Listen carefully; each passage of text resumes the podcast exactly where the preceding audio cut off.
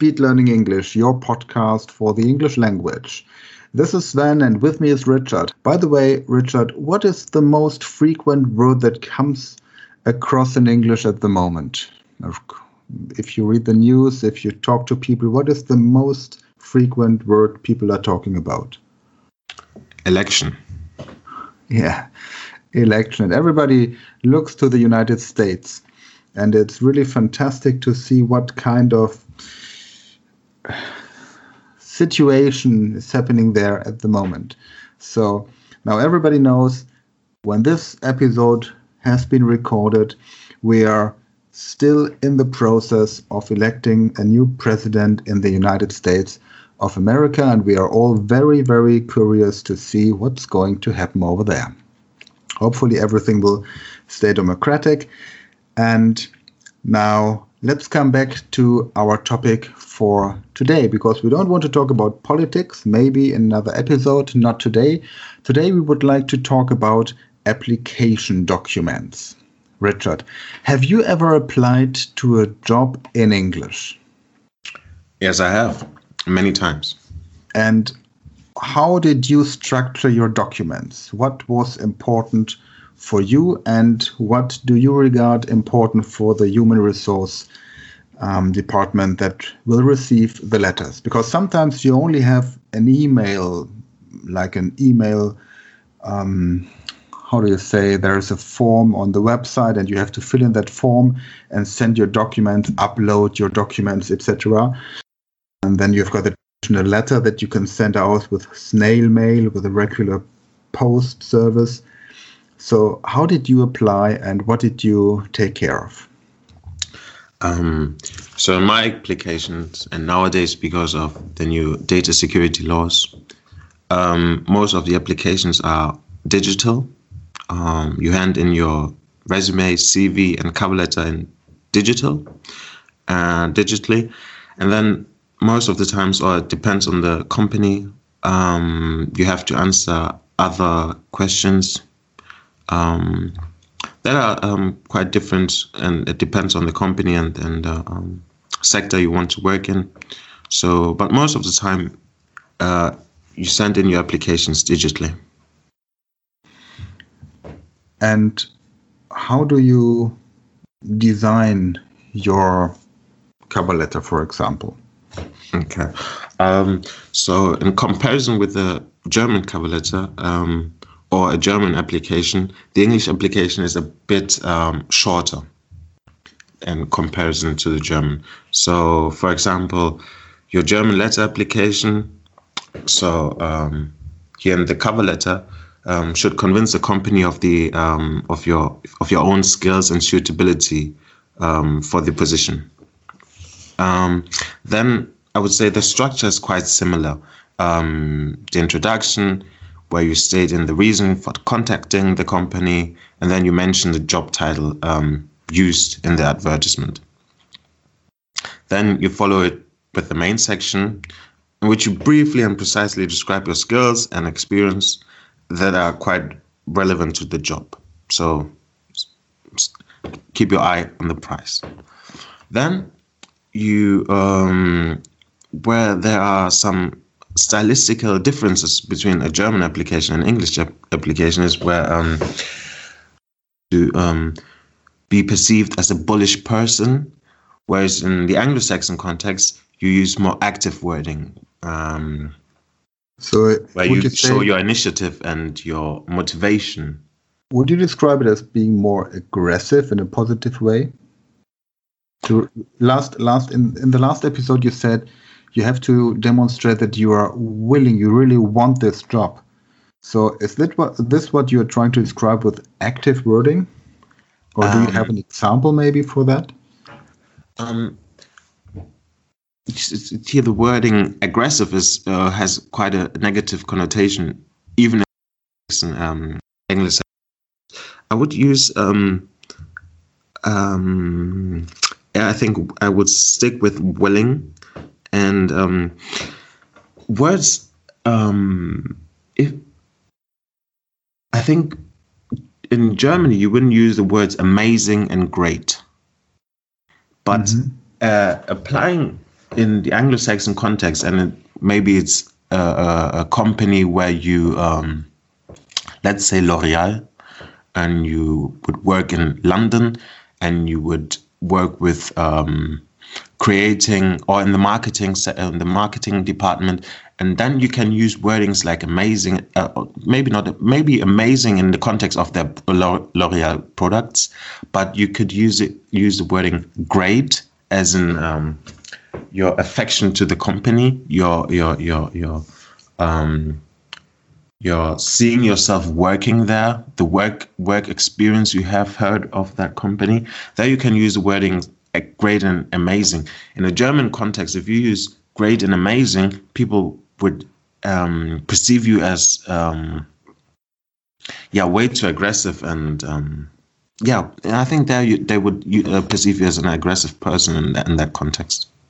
Okay, and does it make a, a difference for you if the company, like let's say for example John Deere, John Deere in Mannheim, somebody wants to apply for a job there. Now, John Deere is a pure US American company, but it's still in Germany, and the CEO here in Germany might be German, and the human resource um, responsible might be German as well. So, would you use the German way to write a letter of application in English, or would you recommend to use the English way, so being more active, demonstrating willingness, etc. Do you think, do, uh-huh. or in other in other words, do you think that this this character, this personality of an U.S. American or Anglo-Saxon company has gone through the the German branches uh, daughter companies as well, sister companies as well?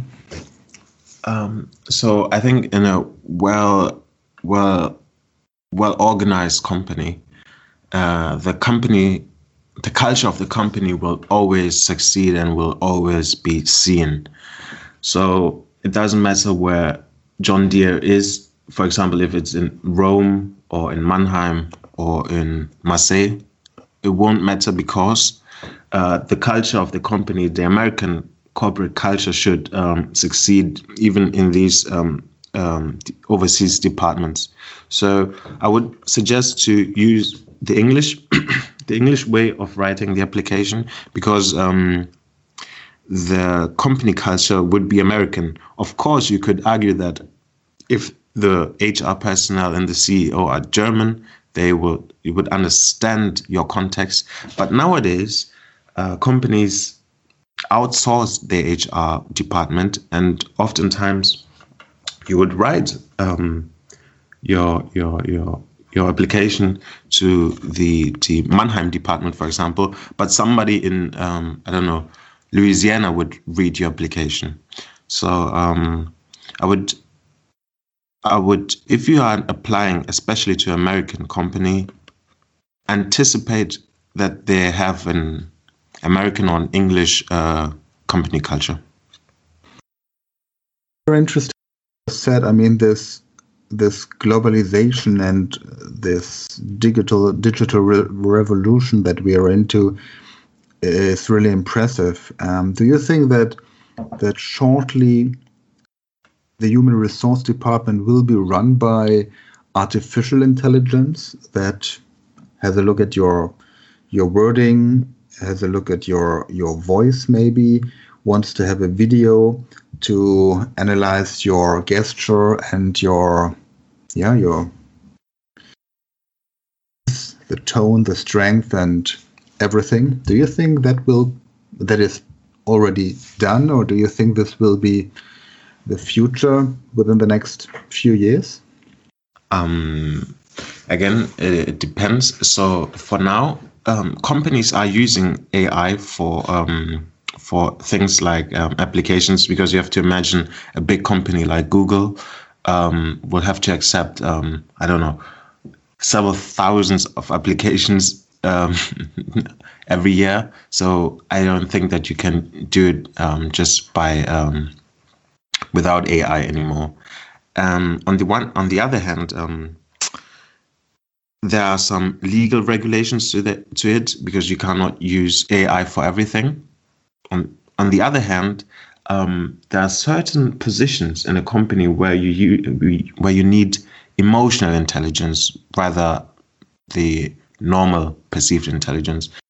And there, AI, as of today, has problems to contextualize emotional intelligence. For example, if you have a position where you need to um, understand interpersonal relationships, there you cannot use AI fully, but in the initial stages, you can use AI as um, as as as as more you get to the uh, job interview, for example, then there you need kind of some human to human interactions where AI cannot pick up the fine details of everything. So so there's still hope for the human beings in this world. Yeah, I think it also depends on the on the branch because on the sector you're working on. Because if somebody works with, let's say, architecture, for example, they are not that much into artificial intelligence like Google. I mean, mm-hmm. Google will probably receive 1,000 application forms per day mm-hmm. worldwide. I think that's if you if you are into that internet segment and into IT business, then you have to use IT. But if you if you work in in the construction area or maybe food um, distribution, it might be something else. Okay, Richard, thank tips and insights into application forms and the difference between the wording in German and the wording in English. And if somebody listens from Italy or Spain or France or China, there will probably be different wordings in their countries as well. But here we want to focus on people who want to work in English speaking companies. And in the next episode, I'd like to talk a little bit about the interview itself.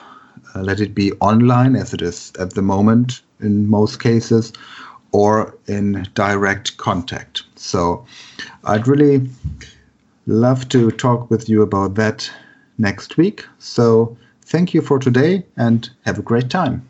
Thank you, Sven. See you soon.